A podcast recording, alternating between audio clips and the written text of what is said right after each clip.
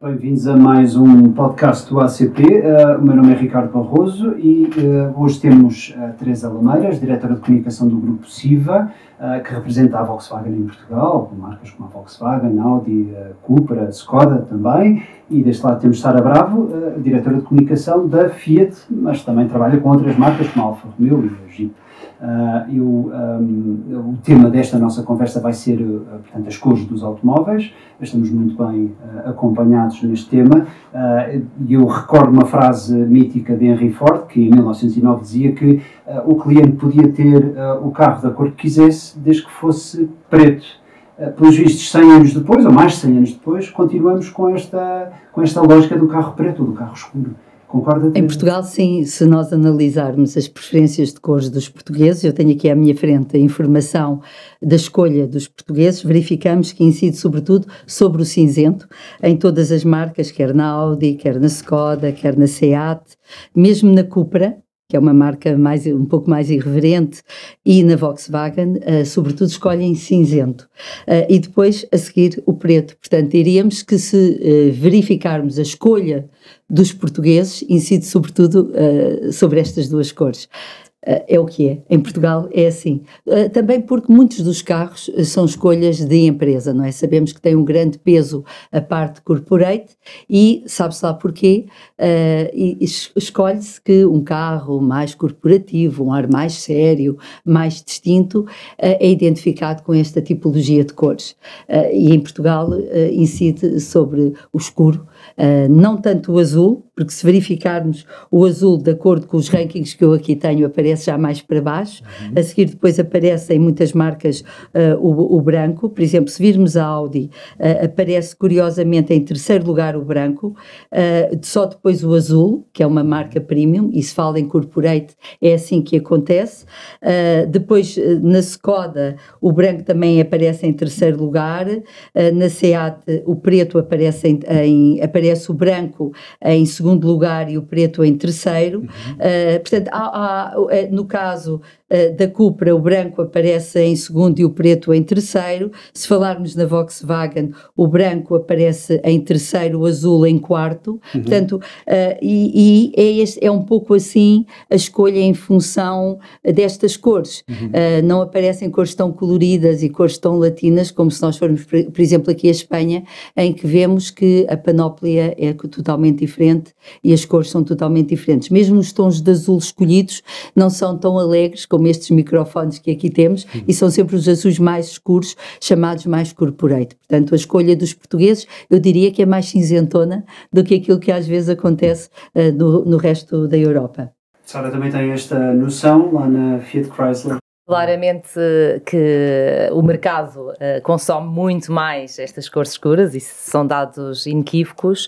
No caso da Fiat, que foi uma marca que anunciou no início deste verão o abandonar a cor cinzenta, portanto retirou o cinzento da sua paleta de cores, uh, não é essa a realidade. E é muito curioso vermos a cor mais vendida uh, nos principais modelos é o branco, a cor mais configurada nunca é o cinzento, portanto, uh, no caso do 500, a cor mais configurada é o branco, mas logo a seguir uh, temos uh, o cinzento, o, desculpa, o azul. no caso do Fiat 500X, a mesma coisa, portanto, é a cor mais configurada o azul. no caso do, do Fiat 600, a cor mais configurada neste momento é o vermelho. Portanto, é claramente uma marca que promove, por um lado, por essa questão latina que representa da cultura italiana italiana, o país das cores, portanto a Fiat pretende ser claramente a marca automóvel das cores. E este statement do abandono do cinzento foi exatamente no sentido de manifestar-se enquanto marca que pretende transportar alegria, uh, cor uh, às cidades uh, e, no fundo, algum otimismo numa fase em que estamos a ultrapassar com imensas dificuldades a nível global em que a marca pretende mais do que tudo fazer um manifesto, calma, nós somos Itália, somos cor, temos a cor do sol, a cor do mar, a cor da terra e, portanto, queremos transportar isso para os nossos carros e as paletes da cor, das cores da Fiat neste momento são exatamente todas inspiradas nestes elementos e também naquilo que é a Dolce Vita italiana. Portanto, todas as cores têm nomes muito associados ao Dolce Vita ou efetivamente à natureza e às paisagens de Itália, uh, exatamente com este propósito de vamos afirmar enquanto uma marca que uh, intervém para uh, tornar a sociedade, digamos, mais feliz e mais alegre. Mas ainda temos muito trabalho para fazer. Sim, mas nós, nós, eu estava aqui a falar em termos de marcas eh, de grande volume e não estava a entrar na questão dos modelos específicos, porque se eu quiser entrar aqui em detalhe, uhum. uh, e falando, por exemplo, no caso da Skoda, nós verificamos que vendemos carros laranja. Laranja. E agora, claro, porque nós estamos a falar, eu estava a falar em grandes números e em grandes modelos. Portanto, eh, quando a Sara agora começa a, a, falar do detalhe do modelo, nós verificamos que cada uma das marcas consegue reafirmar o seu posicionamento, que é o caso que a Sara falou agora, Exato. em modelos muito específicos, e isso é o trabalho de cada marca no seu posicionamento. E isso conseguimos também com cada uma das marcas, que é precisamente fruto da sua estratégia de marketing. E conseguimos isso, por exemplo, com a Skoda, Uhum. que pelo seu trabalho de posicionamento, por exemplo, no, no, caso do desporto, consegue, e também no trabalho que faz em termos da sua afirmação, por exemplo, uh, com todo o posicionamento que faz também através da sua, da sua, do seu trabalho uh, com esta parte da sustentabilidade e com o, o posicionamento que faz para trabalhar todo este caminho junto uh, de, de, do ciclismo e de todo este trabalho junto da natureza, do trabalhar uh, este, esta caminhada uh, de vamos todos juntos em família, reinventar-nos e estarmos junto da natureza, da natureza junto à, à, à sustentabilidade, tem este, vende carros verdes, vende carros laranjas, vende, portanto, consegue fazer toda esta caminhada junto com, do, com o ENIAC e vende carros de outra cor. Portanto, isso acontece como temos a SEAT a vender carros encarnados, uh, portanto, este trabalho é feito junto de outras cores, como temos a Cupra, que também vende carros verdes, vende carros encarnados, vende carros azuis, outros tipos de azuis, como temos a Volkswagen, que vende também carros encarnados e vende carros de outros tipos de azul, e sabemos que os T-Rocks, eh, outros tipos de carros são vendidos. Mas nós não estamos a falar nesse tipo de carros associados a modelos específicos e ao trabalho que é feito por cada, cada marca com séries especiais e com modelos específicos, como acontece convosco. Estávamos a falar na generalidade das cores escolhidas pelos portugueses, não é? Exato. Porque há modelos específicos que nós trabalhamos, obviamente, e que utilizamos como ferramentas para nós comunicarmos o posicionamento das nossas marcas. Aquilo que eu estava a falar era na generalidade da escolha dos portugueses, que nós sabemos que escolhem sempre automóveis, mesmo que gostem e se apaixonem pelas cores que nós comunicamos nas nossas campanhas e que adorem ver nos stands e mesmo quando nós levamos para os salões sejam carros emblemáticos, temos uma grande dificuldade em que eles os comprem. E mesmo quando temos campanhas e fazemos Talvez eu acho que aquilo que nós conseguimos mais é quando temos carros brancos, que eu acho que já foi uma grande vitória, entre aspas, Sim. quando se apaixonaram pelos carros brancos, brancos que associaram uh, a míticos carros do passado associados ao desporto, não foi? Porque há aqui uma barreira com as cores que não, não, não conseguimos explicar em relação a Portugal, não é? É. Porque eh, sem ser associados, os carros pequeninos ou os carros de, muito específicos, desportivos ou qualquer coisa assim, ainda conseguimos, por uma série especial, por um carro emblemático, conseguimos movê-los na cor. Mas há toda uma barreira em relação ao carro colorido que acham engraçado. Para as mulheres, reparem, há aqui esta, esta questão. Era uma pergunta que eu tinha não para é? vocês Para as também. mulheres aceitam não sei porquê, acham que nós somos mais, arriscamos mais e arriscamos. Nós conseguimos ter um carro laranja porque achamos divertido, claro. não mexe connosco. É achamos, temos esta coragem. Eu tive um, um Seat Alhambra encarnado e toda a gente achava giro. Mas pronto, e diziam tão grande, mas depois achavam divertido eu ter, e, e, outras pessoas tinham carros, ou azuis, ou outras cores assim, ou um, ou, ou um carro laranja, as pessoas acham engraçado ter, mas é mais difícil um homem ter um carro porque acha que aquilo há ali qualquer coisa, não é? Claro que sim, claro, claro que sim, claro que mas sim. Há muito sim, mas eu acho estigma. que tem exatamente a ver com isso, o facto, para já, a gama de produto da marca e a gama de, da Fiat é uma gama citadina, muito feminina, porque se falarmos do 500, do 500 elétrico, são carros com posicionamento bastante feminino e por isso mesmo, quando a questão se colocava, como é que a Fiat tem coragem de abandonar o cinzento, uh, coloca-se exatamente nestes termos, porque é uma marca que não, uh, cujo cinzento não tem peso nem nas configurações nem nas vendas hum. da marca, porque se associa a esta ligação, uh, efetivamente às cores, são carros que habitualmente, e se falarmos do passado, já coloriam as cidades nos anos 60. E, portanto, hoje o propósito da marca é exatamente o de continuar a fazê-lo.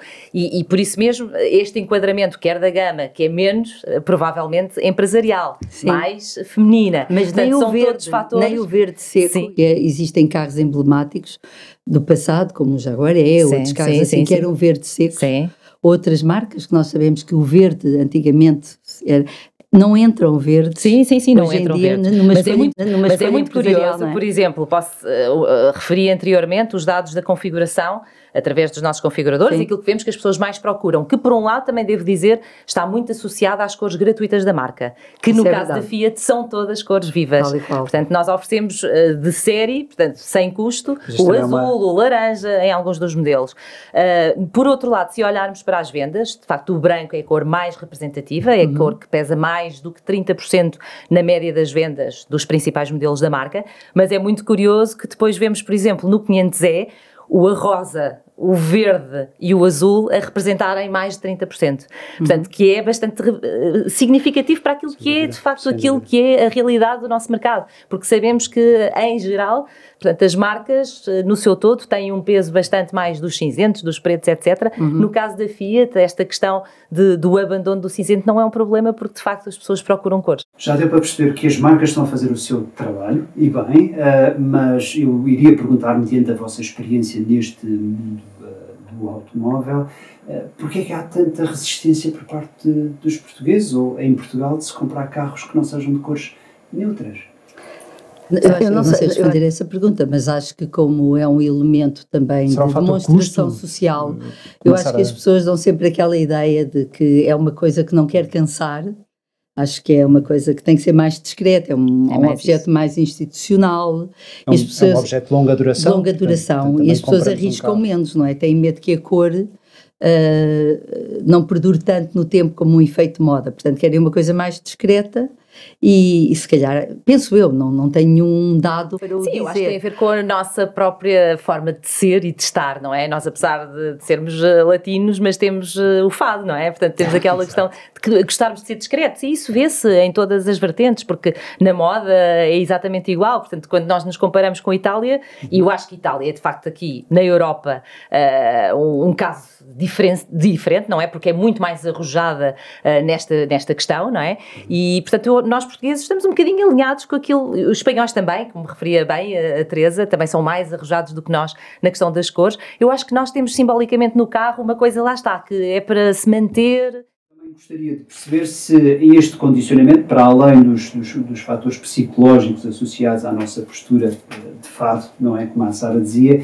uh, haverá também fatores economicistas em relação a isto? Por exemplo, a questão de, da desvalorização de um automóvel, a cor pode ter impacto nisso? Vocês têm ideia se isso pode mexer ou não na facilidade de revenda de um automóvel? Eu não sou especialista, mas sei que a uhum. cor pesa uh, no seguro, não é? Na avaliação do seguro segundo sei, e também eh, na desvalorização do carro, também penso que o, algumas cores poderão pesar.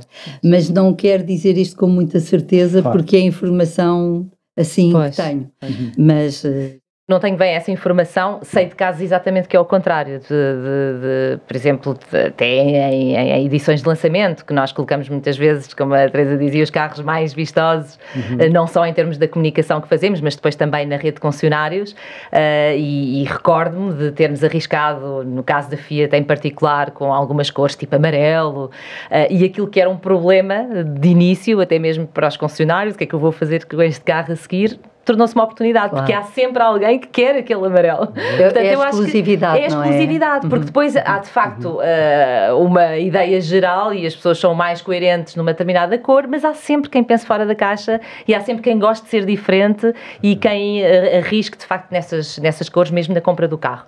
E portanto, eu acho que é, é às vezes uma oportunidade o ter um carro de cor diferente, é exatamente aquilo que eu quero. Falamos há um bocadinho na questão do género. Uh, os homens, e, falamos também na questão do corporate, não é? Portanto, o corporate tende também, uh, sendo um grande, digamos, uh, uma fatia, um segmento que absorve muitos, muitos automóveis, tende a, a, tornar os carros mais cinzentos.